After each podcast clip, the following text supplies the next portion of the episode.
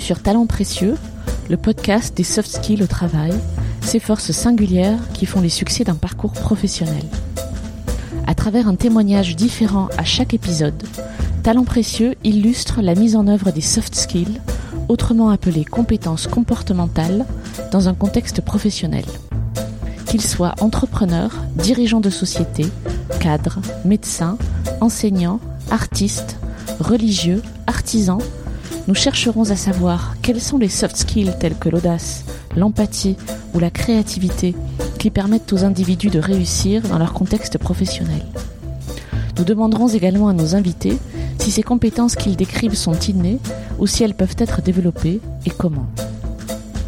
Enfin, nous partagerons des conseils pour être épanoui et performant dans son travail. Je suis Amélie Dag. J'ai cofondé avec Perrine Corvézier la société Human Learning Expedition qui produit ce podcast. Dans l'épisode que vous allez entendre, Perrine et moi interviewerons Marilyn Pernet, fondatrice de Digital School. Digital, c'est une école du numérique sans écran qui, par l'expérimentation et la manipulation d'outils technologiques comme des mini-robots, développe chez les enfants et les adolescents les soft skills essentiels au monde du travail de demain. Marilyn se décrit tour à tour comme une fée, une entrepreneuse, un chef d'orchestre, un canari échappé de sa cage dorée, une jeune fille de 40 ans enfin arrivée chez elle. Vous l'entendrez décrire de sa douce voix son parcours professionnel si varié, parler du rôle de cette intuition à qui elle a appris à faire confiance, et de Digital, bien sûr, ce projet fou né fin 2017 et qui cartonne dans les écoles. On écouterait Marilyn nous parler pendant des heures de ces 20 dernières années de désapprentissage qui lui ont permis de réaliser son ambition. Un parcours inspirant que nous sommes ravis de vous faire découvrir. Vous trouverez les notes de cet épisode ainsi que les références sur le site humanlx.com h à la rubrique podcast. Bonne écoute. Marilyn, bonjour. Bonjour. Merci d'avoir accepté notre invitation et de nous recevoir en tes bureaux. Euh, tu as connu un parcours professionnel hyper riche, varié. Et aujourd'hui, euh, comment est-ce que tu te présentes? Alors, merci à toutes les deux de, de m'avoir euh, conviée aujourd'hui chez vous. Alors, j'ai un parcours un peu qui peut sembler un peu atypique, effectivement, même si après coup il y a une il y a un fil conducteur. Donc j'ai toujours euh, plutôt suivi euh, mon intuition. Et aujourd'hui, je me présente alors on pourrait dire entrepreneur, entrepreneuse, mais euh, j'ai pas encore trouvé le bon mot. Euh, je dirais plutôt chef d'orchestre d'un joli projet sur l'éducation numérique. Tu nous as même dit que tu étais presque une fée. Ah oui, oui c'est vrai. Raconte-nous. Oui, c'est vrai. Une fée parce qu'effectivement, je trouve que quel que soit le métier euh, dans lequel on peut être euh, aujourd'hui, hier, on avait un témoignage de Anne-Sophie euh, Pic, justement la chef cuisinier, trois étoiles, qui expliquait que pour elle, pour elle, le plus important, ça avait toujours été de suivre son intuition. Et elle disait, en fait, euh, la vie, euh, elle est très simple. C'est-à-dire quand on arrive à suivre son intuition, même de manière professionnelle, les choses sont assez fluides. Et c'est pour ça que je dis une petite fée, parce qu'aujourd'hui chez Digital, j'amène juste de l'énergie euh, et toute une équipe se met autour. Les enfants à qui on, édu- on apprend l'éducation numérique euh, sont aussi dans cette énergie-là. Et tout s'enchaîne de manière très fluide en fait. On va parler de digital dans un instant. Avant ça, j'aimerais qu'on retrace un petit peu ton parcours, étape par étape. Euh, tu as commencé en corporate finance, euh, M&A, business development. J'ai vu des mots comme ça qui sont plus du tout dans le registre de ce que tu fais aujourd'hui. À cette époque-là, quelles étaient un peu ton les forces sur lesquelles tu t'appuyais? Quelles étaient tes ambitions? Quelles étaient tes, envies? Et sur quoi tu t'appuyais? Alors, c'est vrai que j'ai démarré euh, ma carrière même comme euh, administrateur judiciaire, donc on est vraiment dans la gestion d'entreprise en difficulté. C'est-à-dire qu'on on est vraiment dans la finance, on est dans l'économie, on est dans les cessions, les acquisitions, le juridique. Et toutes ces années, hein, puisqu'on on va dire pendant une quinzaine d'années, j'ai fait beaucoup de, de fusion-acquisition et de corporate finance. Mon levier, c'était vraiment me servir de mon côté euh, stratégique, euh, du côté euh, analyse, on va dire plutôt, et euh, développement, mais au sens euh, développement du business très rationnel. Comme si euh, mon levier à ce moment-là, et je pense que c'est vrai, c'était la reconnaissance. Et du coup, il y, a, y, a, plein de choses effectivement dans ce que tu viens de, de dire. C'est à la fois un milieu très masculin, donc où j'étais quasiment la seule fille hein, toutes ces années. Donc il y a ce côté aussi comment tu te comment tu rentres dans le moule. Donc ça, ça te demande beaucoup de d'adaptation. Je dirais même de suradaptation parce que tu es au-delà de l'adaptation en fait, euh, de beaucoup de euh, comment dire de force euh, euh parce que c'est pas toujours évident euh, d'évoluer dans un milieu masculin, surtout ensuite quand tu deviens une jeune maman, etc. Donc tu as d'autres problématiques. Et puis je me disais pour réussir dans la vie, il faut essayer de rentrer dans le moule et avoir un peu les mêmes compétences euh, que les autres. et aujourd'hui, en tout cas à l'époque, dans le monde professionnel dans lequel je vivais, les forces, c'était tout ce qui va être, on va dire, un peu cerveau gauche, même si j'aime pas faire la dichotomie entre les deux. Euh, mais c'est ce qu'on appelle, voilà, rationnel, pragmatique, ça va raisonner, être séquentiel en fait. Et puis euh, je me suis euh, rendu compte que de toute façon c'était pas moi, et que même si je pouvais réussir dans ce domaine, ce qui me permettait d'être aligné, c'est de d'être enfin moi-même. Et, et, tout mon challenge, c'est de me dire est-ce que je peux réussir, pas sur des compétences de soft skills que je me suis forcée à acquérir mais sur mes soft skills à moi en tant qu'être humain et, euh, et que j'aurais un peu en feignantise moins besoin euh, de forcer en fait. En fait, tu les as révélés en créant une start-up, c'est ça? Tu t'es lancé dans un, dans un projet sur une start-up, raconte-nous. Oui, exactement. En fait, euh, Digital est né avec euh, une myriade d'intuitions, en tout cas, qui était de dire que voilà, les enfants aujourd'hui sont beaucoup sur les écrans, comment est-ce qu'on peut pallier justement cette passivité des écrans. Euh, moi-même étant mère de deux enfants, euh, euh, j'avais envie de me dire que ferait par exemple Maria Montessori si elle vivait à côté de nous aujourd'hui? Est-ce qu'on pourrait pas effectivement les rendre acteurs par l'expérimentation, par la robotique et par plein d'autres outils? Et surtout, je me suis dit, pour avoir de l'impact, il faut que moi-même je sois complètement alignée et que je n'ai plus à forcer un trait ou un autre. Et du coup, j'ai pris effectivement la décision de, de créer Digital en étant totalement, euh, en acceptant totalement mon mode de fonctionnement, qui est l'intuition, qui est euh, de laisser euh, les rencontres se faire, ce qu'on appelle souvent la serendipity. Et jusqu'à présent, ça fonctionne plutôt très bien. C'est pas ton premier projet de start-up, t'en as une autre avant ça, dis-nous. tu l'as caché. Oui, j'en avais créé une autre en 2009 euh, qui a pris forme en 2010. Donc euh, à l'époque, j'étais chez Paprec. Je faisais du euh, corporate finance. On faisait des je faisais une levée de fonds. En même temps, j'étais enceinte de Matisse et j'avais créé la Volupté, qui était une une marketplace e-commerce de produits bio. En fait, je pensais que le bio, ça, avait, ça allait être l'avenir de notre nourriture.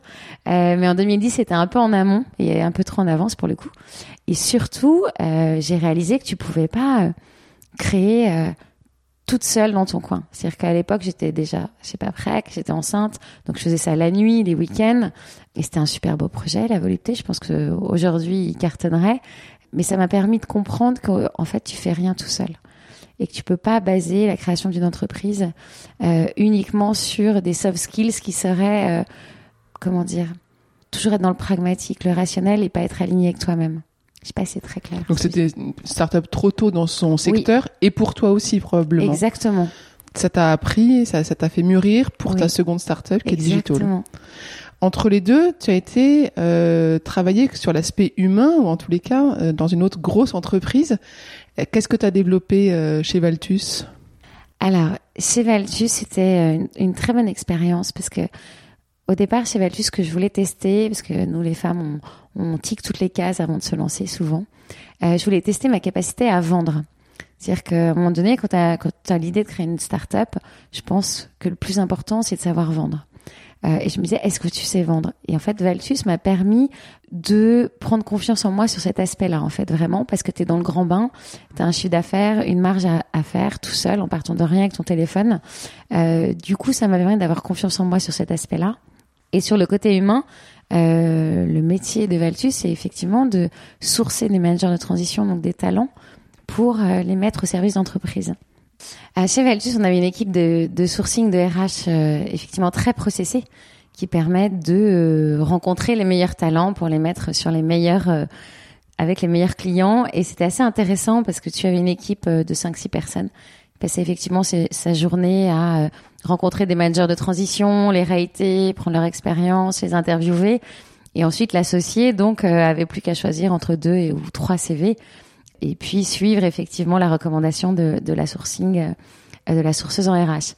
Et en fait, moi, c'était un nouveau monde pour moi. Donc, effectivement, j'ai jamais fait de, de RH ni d'humain. Et du coup, j'avais un mal fou par pour passer par par le nos équipes de, de sourcing. Et en fait, ce que je faisais, c'est que je rencontrais directement les managers de transition et en quelques secondes, euh, j'étais capable de me dire euh, c'est celui-là, c'est celui-là. Et on a un exemple assez drôle, c'est que sur une dizaine de CV, euh, une, euh, personne de l'équipe me dit voilà, il faut que tu prennes celui-là, celui-là. Et je lui dis mais non, non, moi c'est celui-là que je veux voir. Je lui dis oh là là, mais non, mais pas du tout, ça collera pas. Et je lui dis si, si, je suis sûre que ça collera. Et effectivement, j'ai fait rencontrer euh, directement le dirigeant et le manager, c'est-à-dire que je n'avais vu ni l'un ni l'autre. Ça a matché tout de suite, ils ont signé et le lendemain c'était parti. Donc voilà, c'était assez dans, dans, les soft skills, en fait, ce qui te permet de te dire que tout ça reste de l'humain, ton intuition, du ressenti. Et c'est souvent ce qui va plus vite parfois, en tout cas que le process. Donc pour toi, c'était simplement ton intuition qui te permettait d'identifier les compétences nécessaires au job ou euh, ce qui permettrait à ces deux personnes de matcher, c'est ça, c'est ton intuition pure en fait. En fait, c'est l'intuition pure parce que à partir du moment où tu euh, tu rencontres le client d'abord, que tu comprends rapidement, que tu perçois sa personnalité, tu te rends compte que les compétences techniques, tout le monde peut les avoir sur la place à Paris. On est tous interchangeables en fait. Donc en fait, c'est pas ça qui allait faire la différence. Ce qui allait faire la différence, c'est sa capacité à ces deux personnalités de se rencontrer pour être assez équilibrées dans leur communication. Et en fait, euh, du coup, ça, c'est de l'humain pur en fait. On va revenir sur Digital qui t'occupe aujourd'hui. Euh, qu'est-ce que qu'est-ce que Digital enseigne aux enfants? Hmm. Alors, euh, je trouve que Digital enseigne aux enfants, pour ça qu'on avait parlé de fées, parce que je trouve que c'est assez magique en fait. Digital leur permet déjà de, de découvrir que euh, tout ce qui est tech, c'est pas magique. C'est-à-dire que quand c'est eux qui prennent là, on a un petit Ozobot, ils font fonctionner en l'expérimentant avec leur propre code couleur, etc. Ils découvrent qu'ils sont acteurs de quelque chose. Donc déjà ça, c'est chouette.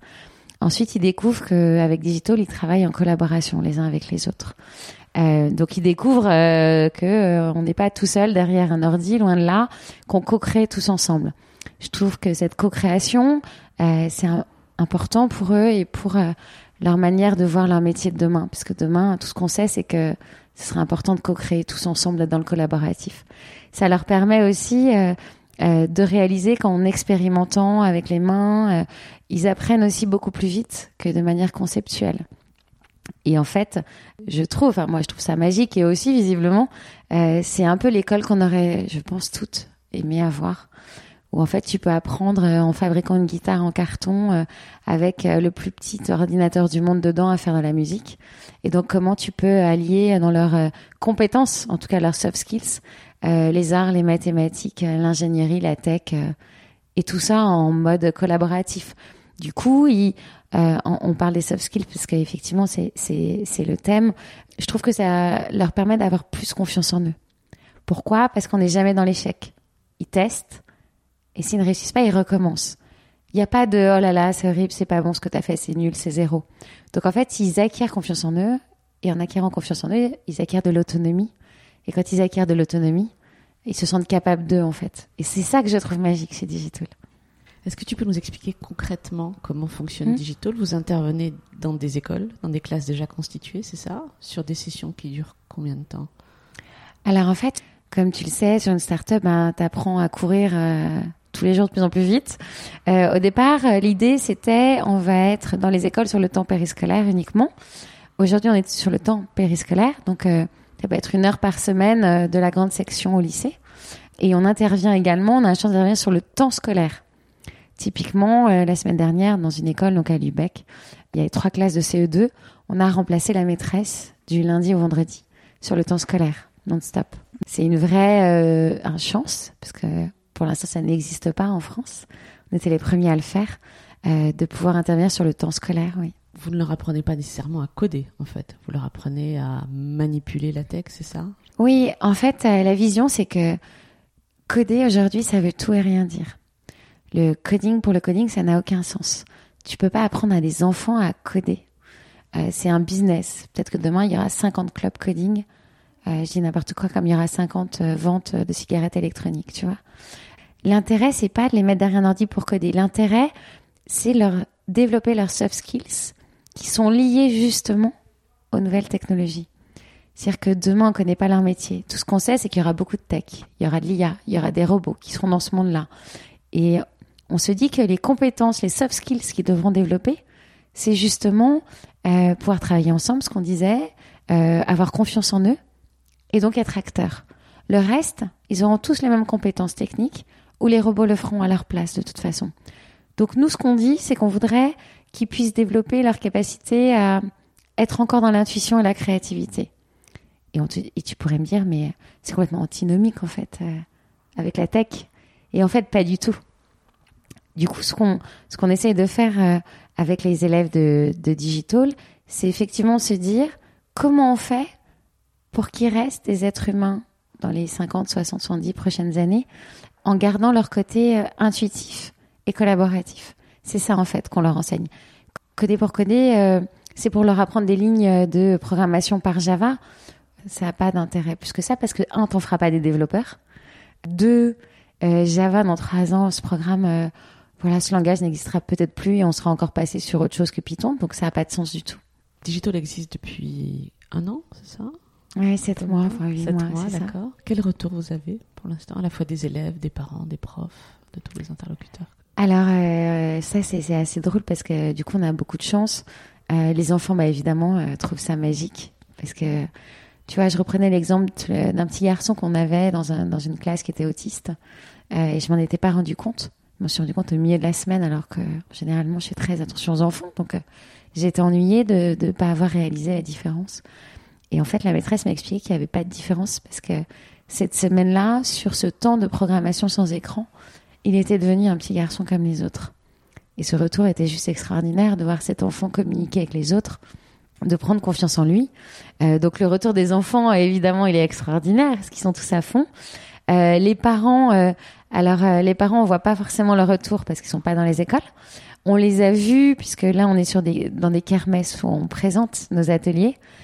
Et en fait, c'est fascinant parce que quand toi, t'es dedans, tu te rends pas compte de voir tous ces parents qui sont avec les robots, du coup, qui poussent un peu les enfants pour essayer eux aussi, en fait. C'est assez drôle. Et quand ils ont les robots en main, tu vois, ils ont les yeux qui brillent et ils te disent, mais c'est génial, mais pourquoi nous, on n'a pas fait ça? Et on aimerait faire ça. Donc euh, voilà, je pense qu'il y a aussi des ateliers euh, peut-être ludiques à faire avec les parents sur l'expérimentation des robots. Quant aux enseignants, on a eu un retour très précis, et notamment des trois enseignantes sur le temps scolaire, parce que pour nous, c'est vraiment un test pilote. Alors, elles ont été évidemment enthousiastes. Euh, l'année d'avant, elles avaient fait un stage, mais dans des locaux extérieurs, où les enfants avaient passé une semaine à faire du codage, comme tu le dis, euh, derrière un ordinateur, sur Scratch. Et en fait, les enfants étaient enfermés toute la semaine, 6 heures par jour, tout seuls derrière un ordi. Euh, simplement, euh, le vendredi, les enfants avaient juste mal à la tête avec des envies de nausée tellement qu'ils étaient euh, pas bien en fait. donc déjà sur la méthode qu'on a appliquée, notre pédagogie qui est vraiment basée, hein, comme j'ai essayé de l'expliquer tout à l'heure, sur l'expérimentation, être tous ensemble, le toucher, etc. Et sans écran, elles ont trouvé ça effectivement extraordinaire. Et ma question était de leur demander, mais est-ce que vous pensez que justement le fait qu'on leur apprenne à programmer, c'est-à-dire la robotique, la logique, la notion d'algorithme, etc., sans écran, est-ce que vous pensez, vous, en tant qu'enseignante, que ça leur a apporté des compétences Qui est notre obsession, en fait? Et euh, elle nous a dit, vous avez apporté plus que des compétences parce que ça nous a permis euh, d'enlever une partie du programme que vous, vous avez fait. Et c'était magique de se dire que on avait réussi, en leur faisant expérimenter par le biais des robots, à acquérir des compétences en français en mathématiques, puisqu'on met une méthode Singapour hein, dans, nos contenus pédagogiques, du déplacement dans l'espace, euh, de l'anticipation et des notions des premiers algorithmes. Donc en fait, sur les compétences attendues par l'éducation nationale à cet âge-là, on avait plus que rempli les critères parce qu'elle s'attendait pas en avoir autant. Et elle me disait que sur les compétences acquises en termes de collaboration, euh, d'autonomie, elle, elle rêve en fait, et c'était le meilleur retour, je pense, euh, de pouvoir exploiter cette pédagogie de STEM education, en fait, toute l'année dans leur classe. Qu'est-ce que tu apprends toi au contact des enfants? Ah là, j'apprends tellement de choses. Euh, déjà, tu apprends que c'est comme si tu, tu prenais enfin aussi du recul euh, sur, euh, sur, sur toi. C'est-à-dire que tu plus du tout dans l'ego. Parce que de toute façon, tu es déjà en mode. tu es auprès de la nouvelle génération. Tu vois, c'est pas toi qui es sur scène en fait. Ça, c'est aussi magique parce que tu plus ce besoin de, de levier de reconnaissance.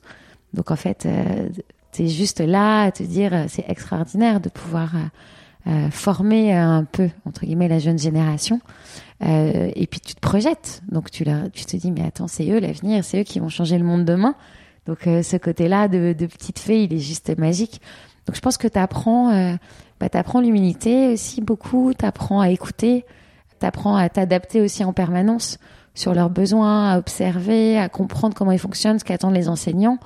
Je crois que j'ai jamais autant appris que euh, voilà ces huit derniers mois en fait, même sur toi. Même si tes doutes, euh, tu as des doutes toujours tous les jours, euh, tu apprends à essayer d'être, à t'équilibrer aussi là-dessus. J'aimerais te poser la question sur les adolescents, parce que tu m'as parlé d'enfants, de CE2, et les adolescents qui ont des portables, qui sont devant des écrans, qui ont été quasiment habitués toute leur vie à vivre avec des écrans. Est-ce que tu appliques la même euh, méthode euh, de la programmation sans écran aussi avec eux et comment est-ce qu'ils réagissent? Alors c'est une super bonne question parce que effectivement tu as raison. Nous, on réalise que grande section grande section de maternelle et les primaires, en fait les enfants, tu as de plus en plus de parents, donc je dirais 50% qui leur interdisent les écrans. Donc tu vois, le balancier est reparti dans l'autre sens, bam. Donc sur cela, c'est assez facile d'avoir la chance qu'ils soient vierges d'écran et que le jour où il démarre, c'est avec nous, tu vois. C'est juste extraordinaire. Sur les collégiens, hier j'étais avec des collégiens parce qu'on en a beaucoup. Alors, déjà tu réalises que ceux qui viennent euh, chez nous, c'est déjà des ados qui ont une appétence pour la programmation, la robotique. Donc c'est déjà des ados qui savent faire la différence entre jouer à un jeu vidéo et programmer. Et du coup, hier, je discutais avec eux et je leur disais, mais qu'est-ce que vous faites chez vous avec les écrans, etc. C'était intéressant. Et il me disait, bah, ça dépend, mais bon, là, les parents, en ce moment, euh, ils sont beaucoup plus sévères sur le sujet. On ne sait pas ce qu'il leur a pris. Ils nous ont collé des règles avec un temps tous les soirs, etc. Et ça, c'est des choses que j'entendais pas, tu vois, il y a sept mois. Donc, tu sens déjà que les parents, avec en plus ce qu'on a vu euh, il y a quelques jours, que l'addiction aux jeux vidéo était devenue euh, reconnue, pardon, comme une maladie mentale. tu vois bien qu'on a tous les parents ont la même problématique. Donc, chacun cherche des solutions. Donc effectivement, sur les ados, tu as ceux qui sont à 100% euh, passifs, qui sont sur les réseaux sociaux, etc. Ce qu'on fait nous, c'est que euh, à chaque démarrage de cycle, on leur pose des questions. Comme on n'est pas les parents et que c'est les geeks qui leur posent la question, ils répondent de manière très ouverte. Donc par exemple, quand ils nous disent oui, nous on passe 100% de notre temps sur les réseaux sociaux, tu peux être sûr que la semaine suivante, on fait un petit spot sur alors les réseaux sociaux. Euh, qu'est-ce que ça fait quand tu mets une photo sur Instagram? Où est-ce qu'elle va ta photo? Et du coup, on, les fait raisonner sans leur dire là là c'est horrible, c'est interdit, parce que sinon non, ils le feront pas, de culture numérique, en leur présentant un peu les dangers aussi, pour qu'ils puissent se dire attends, je suis une ado, j'ai 15 ans, je me mets en photo en maillot de bain avec mes copines. En fait, c'est pas juste mes amis qui vont la voir. Où est-ce qu'elle va cette data? Où est-ce qu'elle est sauvegardée? Qui peut la voir? On peut même savoir là où je suis ce que beaucoup d'ados ne savent pas, par exemple, tu vois, la localisation. Donc en fait, on essaye par petites touches sur les ados de trouver une solution sur des euh, flashs de culture numérique, tu vois. Après, ce qu'on fait, c'est que on leur fait tester pour euh, les débutants entre guillemets, pour les faire venir un petit peu aussi à la programmation. Tu vois, les robots qu'on a là, les Ozobots, qui sont plus destinés aux primaires. Euh, pour répondre à ta question, on les fait essayer aussi aux collégiens. Et c'est là où tu vois que les collégiens sont mis tellement contents de prendre des feutres, de se remettre allongé par terre dans des salles, de prendre des, grandes feuilles et de se mettre à faire des challenges et des parcours dans des villes d'Ozobot. Ce que je pensais pas une seconde, tu vois, on l'a testé la semaine dernière avec des collégiens en se disant non mais ils vont nous dire ah non mais c'est trop nul. Pas du tout, ils étaient mais à fond en fait. Donc en fait ce sujet d'expérimenter par les mains, on se l'est validé entre nous même pour des collégiens il y a six mois, on t'aurait dit non, mais pas du tout, c'est pas possible. Donc, ils sont aussi très demandeurs finalement de revenir à des fondamentaux euh, et c'est plutôt une très bonne nouvelle. Donc ça leur fait prendre du recul aussi sur tout ce qu'ils font au quotidien sans vraiment réfléchir. Exactement. Une question sur les geeks. Toi, tu es entouré des geeks, euh, tu en as parlé, c'est ceux qui sont euh, employés par Digital pour euh, aller dans les écoles et faire faire des expériences. Comment est-ce que tu les recrutes et qu'est-ce que tu attends d'eux en termes de compétences et de talents? Qu'est-ce que tu cherches au fond d'eux? Parce qu'un vrai geek, normalement, ne partage pas trop ses compétences. C'est vrai, tu as raison. Jusqu'à présent, je l'ai pas processé, tu vois. Je l'ai fait avec mon intuition. Euh. Alors aujourd'hui, c'est la grosse question parce que, tu vois, en septembre, j'aurais peut-être besoin de 50 ou 100 geeks. Et on me demande, et c'est normal, de processer euh, le mode de, recrutement. Et j'en suis bien incapable. Jusqu'à présent, en fait, j'ai toujours fonctionné par. euh, donc, j'avais mis une petite annonce sur la crème de la crème. Et. C'est, la pure intuition. C'est-à-dire que même eux me disent Mais Marine, pourquoi tu nous as recruté nous? Parce que, parce que voilà, je t'ai vu en cinq secondes. euh, je savais que ce serait toi. Ah bon, et tu l'as vu à quoi? Alors, ça, ça me demande de- de- des efforts pour réfléchir. Donc, je vais essayer de le, processer. En fait, un geek, effectivement, tu as raison, c'est pas forcément des, euh, des gens très communicants. Et ceux qui le sont, en fait, tu le sens tout de suite. Parce que dans leur manière de te dire bonjour, enfin, tout ça, c'est, c'est d'une la non, je sais pas comment l'expliquer, tu, j'ai du mal à expliquer. euh, C'est non verbal leur voilà, c'est non verbal, en fait. Mais leur manière de s'asseoir, se poser en face de toi, tu sens si déjà toi, tu te sens bien, en fait. Et si moi, je me sens bien, comme c'est l'ADN de Digital, euh, ce sera peut-être moins vrai si dans deux, trois ou cinq ans, euh, tu le sens immédiatement. Si moi je suis à l'aise, les enfants seront à l'aise. Et voilà, c'est assez simple euh, pour moi en tout cas. Mais j'arrive pas à le processer. J'aimerais qu'on parle un peu plus de toi maintenant. Euh, Est-ce que tu peux me décrire sans trop réfléchir en amont le premier de tes succès professionnels qui te vient à l'esprit? Alors euh, c'est hyper dur euh, parce qu'un succès, euh, en fait, moi j'ai plutôt l'impression que ma vie, elle est faite de plein de petits succès en fait. Le dernier, alors c'est évidemment le plus récent, c'est Digital. Et c'est pas juste sept mois après, tu vois, de se dire le nombre d'élèves, etc. Je pense que ce dont je suis le plus contente, c'est d'avoir réussi à imaginer Digital et avoir ensuite déroulé la stratégie opérationnelle pour euh, le mettre en œuvre. C'est-à-dire que oui, l'intuition te permet d'avoir une vision de là où tu veux aller, d'accord? Donc, euh, pour moi, c'est déjà un succès d'écouter son intuition. Je trouve ça génial, tu vois, c'est cool. Donc, effectivement, je pense qu'il y a plein de succès, mais surtout, euh, je pense que, le, en tout cas pour moi, là où je suis vraiment le plus heureuse, c'est c'est pas c'est pas forcément toujours facile dans la vie professionnelle de fonctionner par intuition. Et du coup, les gens, tu les stresses autour de toi, et tu les rassures pas parce que t'as une majorité qui euh, le font pas pour plein de raisons qui sont bonnes d'ailleurs, qui sont les leurs. Et du coup, pour être écouté et entendu, il faut être rationnel. Tu vois, il faut expliquer comment tu vas de A à B. Et moi, je sais aller de A à E, mais je sais pas expliquer comment j'ai fait au milieu. Et du coup, pendant des années, c'était un peu le cri de Munch. Tu vois, cette espèce d'angoisse où tu hurles, les personnes t'entendent. C'est très bizarre. Ça va mieux hein, maintenant. Je suis moins psychopathe. Mais non, mais parce que j'ai compris. Et du coup, en fait, entre le moment où j'ai imaginé Digital et le moment, effectivement, en novembre où je l'ai lancé, ça m'a demandé de passer à la stratégie opérationnelle d'exécution, ce que je sais très bien faire, parce que tu sais très bien passer de l'un à l'autre. Et en fait, ça reboucle avec les questions euh, auparavant. Ces 15 premières années, j'ai d'abord fait l'inverse. J'ai d'abord cru que pour te suradapter au monde professionnel dans lequel euh, on, vivait, nous, il fallait effectivement rassurer en passant par euh, le séquentiel, le mode de pensée séquentiel dans tes soft skills, et qu'un jour peut-être le Graal, c'est que je pourrais enfin passer par l'intuition. Et aujourd'hui, c'est pour ça que je te dis que voilà, c'est pas un succès autant que tel. Oui, je pourrais dire c'est génial, j'ai encore signé notre école hier à Bordeaux, ce qui est vrai. Mais en fait, ça, ça m'importe peu. Enfin, si ça m'importe, mais pas autant que le fait que de me dire que le vrai succès aujourd'hui, c'est d'avoir pu passer par enfin mon intuition et reboucler derrière par la logique et la stratégie opérationnelle pour ensuite l'exécuter en fait. Et du coup, je trouve que c'est ça qui est hyper intéressant, c'est d'avoir compris dans la douleur en tout cas, mais même si c'était génial, tu vois, dans la résilience en fait, je dirais plus que pour te faire entendre dans ce monde professionnel qui restait très pragmatique, le monde des affaires, et tenu par des gens pragmatiques ces 15 dernières années, il fallait être comme eux, d'accord? D'où la résilience, d'où des soft skills qui te poussent en fait dans tes retranchements. Et je trouve qu'on vit depuis deux ans dans une ère magnifique, en tout cas pour moi enfin, où euh, le monde, même le monde des affaires, le monde du pouvoir, le monde de la politique, mais c'est encore une minorité, te permettent aujourd'hui d'agir avec ton intuition et de manière alignée en fait. Et t'es plus mis au banc parce que euh, tu vois, on me brûle pas sur le bûcher parce que je vous explique aujourd'hui que je fais mon recrutement euh, en voyant la personne. Et en fait, c'est du bon sens, tu vois.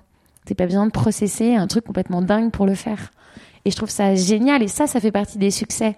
Oui, de digital, oui, de mes succès à moi, mais plus généralement d'un succès de société euh, où les soft skills sont de plus en plus reconnus. Et je pense que l'humanité, mais au sens grand du terme, va enfin y gagner parce que de toute façon, demain, l'intelligence artificielle euh, et la robotique euh, feront plein de choses mieux que nous. J'entends alignement derrière tout ce que tu dis, c'est un mot que tu as prononcé tout à l'heure. Comment tu es arrivé là? Qu'est-ce qui t'a fait faire ce grand plongeon vers j'assume euh, mon côté intuitif et j'assume tout ça Est-ce qu'il y a eu un élément déclencheur ou est-ce que naturellement tu es arrivé vers ça? En fait, je crois que à force de te sentir toujours enfermé, c'est-à-dire que quand t'es pas effectivement euh, aligné ou ancré dans, dans ce que tu es, tu sens que tu étouffes de plus en plus. Et en fait, dans le dernier cabinet où j'étais, tu vois, au bout de deux ans, euh, voilà, c'est cool, j'ai fait ce que j'avais à faire, mon chiffre d'affaires dépassé la marge. Mais tout ça comme si j'étais enfermée dans une toute petite boîte. Et je me suis dit, mais c'est abominable d'être enfermée dans une petite boîte. Tu vois, dans cette espèce de cage dorée, en fait.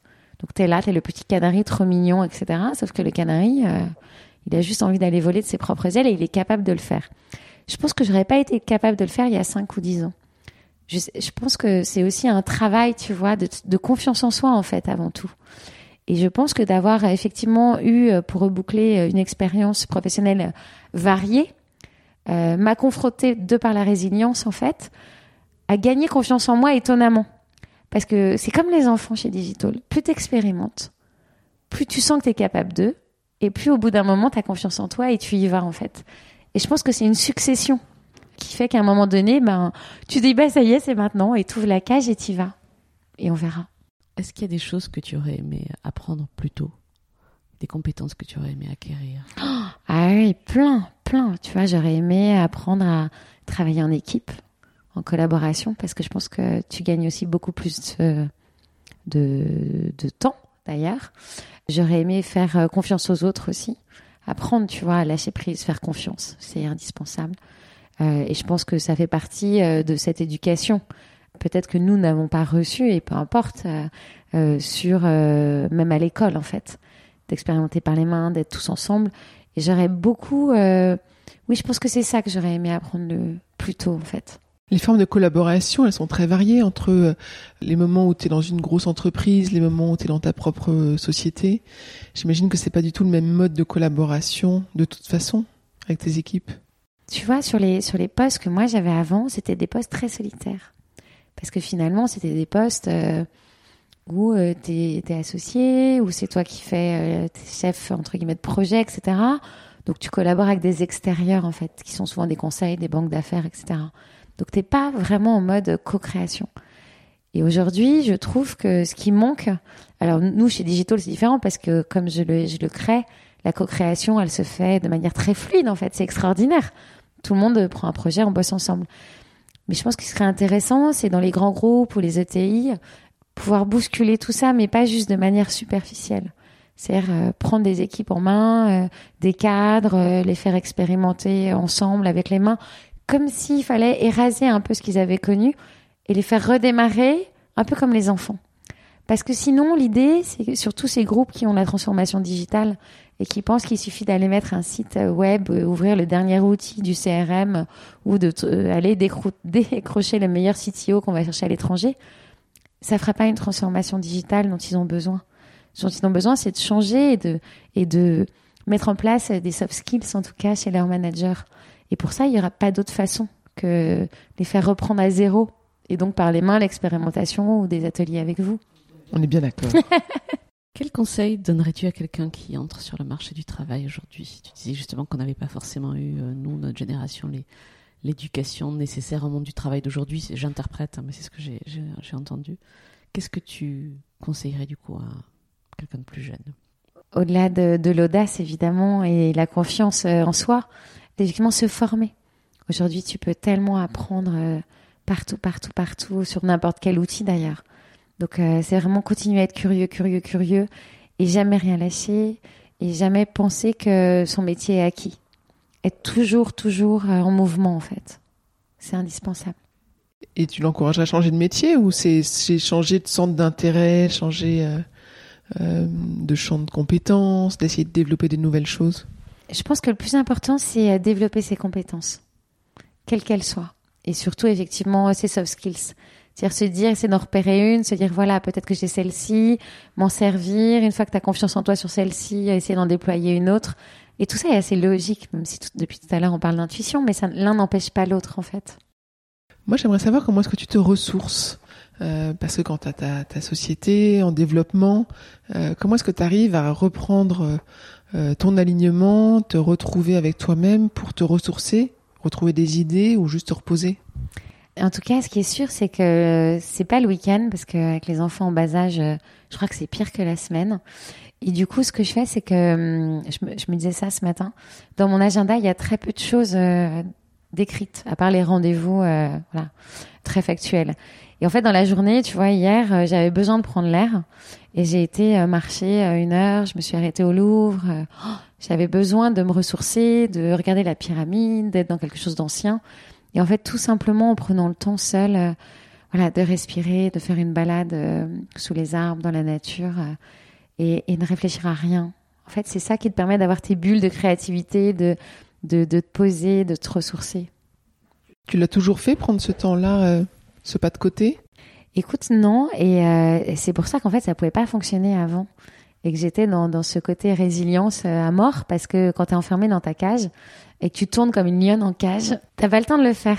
Et c'est assez drôle, en fait. Et c'est après coup, tu te dis, mais n'importe quoi. Comment j'ai pu être complètement à côté de, de l'essentiel aussi longtemps, en fait? En t'écoutant, j'ai l'impression que il faut désapprendre, en fait. On est dans une période où... Euh, c'est peut-être une question de génération ou de, je sais pas, il y, a, une phase de désapprentissage avant de pouvoir justement se mm. remettre. J'ai l'impression que tu racontes ça en fait avec tes mots à toi, que tu as désappris plein de choses au fil de tes expériences et que tu et que tu, as, et que tu apprends à te servir d'autres outils en fait qui sont en toi, des choses que tu as peut-être euh, mis de côté parce que c'était pas comme ça que ça fonctionnait. Exactement. Mais tu as mille fois raison. C'est tellement juste ce que tu dis. C'est incroyable. C'est le mot exact. Effectivement, tu as raison. Mais tu as mille fois raison. Je pense que j'ai passé des années, mais sûrement comme tous et toutes, être dans un moule. Tu sais, ce moule de l'éducation. Et, tu vois, euh, j'en discutais encore avec ma mère euh, de euh, ces, ces, mamans hein, fantastiques, hein, 68 arts, post 68 arts, qui nous ont éduqués à divorcer. Donc, tu vois, avec cette croyance qui est de dire, tu dois effectivement être indépendante. Pour être indépendante, il faut travailler, travailler dans un milieu d'hommes. Et en fait, tu vois, ce comment dire, ce, ce stéréotype, hein, parce que je le vois autour de moi, finalement, avec mes copines, on est toutes les mêmes. Hein. Euh, on a toutes bossé, nanana, faire notre place, le levier de la reconnaissance avec le père. Enfin, c'est assez euh, symptomatique et assez intéressant. Et puis, à un moment donné dans ta vie, tu as tes enfants en bas âge, hein, tu vois que ça tangue un peu, même au niveau perso, tu te dis, mais attends, c'est quoi le sujet? Et là, d'un coup, t'as pas dix mille solutions. T'en as qui font un burn-out, t'en as qui se disent ras-le-bol, je prends du temps pour mes enfants. Et on dit c'est la crise de la quarantaine, c'est la femme, mon Dieu, mon Dieu. Non, il n'y a pas de. C'est la crise de la quarantaine. Ce qu'il y a, c'est. T'as mille fois raison. C'est comme si t'avais un, enfilé un costume qui n'était pas à toi, tu vois. Il est super, il est beau, il rentre vraiment dans les cases, il est magnifique, t'es, es parfaite. Et puis un jour, tu te dis, mais en fait, attends, c'est pas moi ce truc-là. Mais tu te dis, mais comment je fais? Qui je suis? Et comment je fais pour y arriver? Et ça te demande un long travail déjà de te d'enlever tes croyances. Euh, sans faire de PNL, tu vois, mais de t'enlever tes, tes, mécanismes, tes croyances, et te dire, mais si je les enlève, euh, oh, ça va pas être le vide en dessous et le vertige. Alors, tu te dis, oh là là, quand même, oh là là, c'est un peu chaud. Donc, tu vas petit à petit, et en fait, tu as raison, c'est ce chemin de, bon, alors, euh, j'ai enfilé le tailleur, les escarpins, le rouge à lèvres, etc. Mais en fait, non, moi, ma vie, c'est la, la grande jeune fille ado avec ses converses, son t-shirt, son jean qui veut changer le monde. Mais alors, un, il y a le regard des autres comment tu vas passer de la petite nana parisienne euh, quadra euh, avec tes escarpins, ton truc, euh, toute brushing ah non, en fait moi c'est plutôt loudoyon en fait. Donc comment je vais faire? Un pour m'accepter moi et surtout ce qui est assez étonnant et t'as raison dans désapprendre pour réapprendre le plus dur. C'est pas toi, c'est te confronter aux autres. Tu vois? Et ce qui est intéressant c'est ton changement de famille. Et ce mot il est assez intéressant parce que tu vois depuis que je suis chez Digital, j'ai enfin sans faire de French Tech, etc. Tu vois, quelque chose de, sectaire. Mais c'est la première fois de ma vie où je me sens arrivée chez moi. Où en fait, quand tu discutes avec tes pères, entre guillemets, des entrepreneurs, des entrepreneuses, que tu vas euh, à droite, à gauche, c'est la première fois de ma vie où tu n'es pas jugée. Où en fait, je me sens enfin bien, tu vois, dans tes baskets, c'est le cas de le dire. Euh, et en fait, c'est ce, quand tu as dépassé le regard des autres, tu es capable de réapprendre. Et en fait, si on l'applique, en fait, ce sujet, les enfants, pourquoi est-ce qu'ils arrivent à apprendre avant les ados? Parce qu'ils sont pas dans le regard des autres. Alors qu'à partir du moment où tu es ado, pourquoi les réseaux sociaux, les écrans ont pris tant de place? Parce qu'ils se construisent par rapport aux autres. Et quand vous, vous allez être dans vos ateliers euh, de soft skills qui sont primordiaux, où il faudra passer par éraser pour réapprendre et apprendre, il va falloir aussi se dire euh, attention, regarde les autres. Est-ce que c'est pas de l'individuel d'abord et après du collectif? Mais euh, mais je suis mille fois d'accord avec toi. C'est chouette ce que tu dis. C'est vraiment ça. Et qu'est-ce que tu dois encore apprendre à désapprendre? Oh là là là là, je crois que j'aurais pas le temps de. Je crois que j'aurais pas le temps de désapprendre à apprendre. Ça a déjà pris 20 ans. Euh, je pense qu'il y a encore du boulot, tu vois, sur euh, sur le lâcher prise. Voilà, je crois que c'est la prochaine quête en fait encore. Tu es donc chez toi, tu nous l'as dit maintenant. Ça y est, tu as trouvé ton chez toi après avoir voyagé pendant quelques années. Qu'est-ce qu'on peut te souhaiter pour la suite?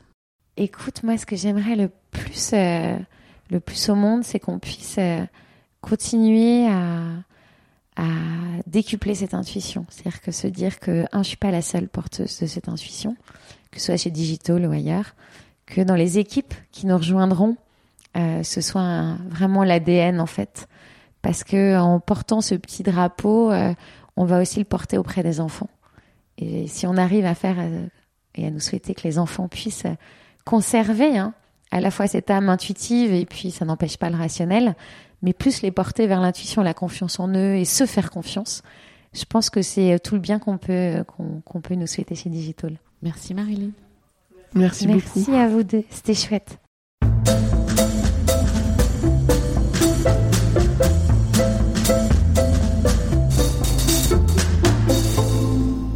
J'espère que vous avez apprécié ce podcast autant que nous avons aimé le préparer et l'enregistrer.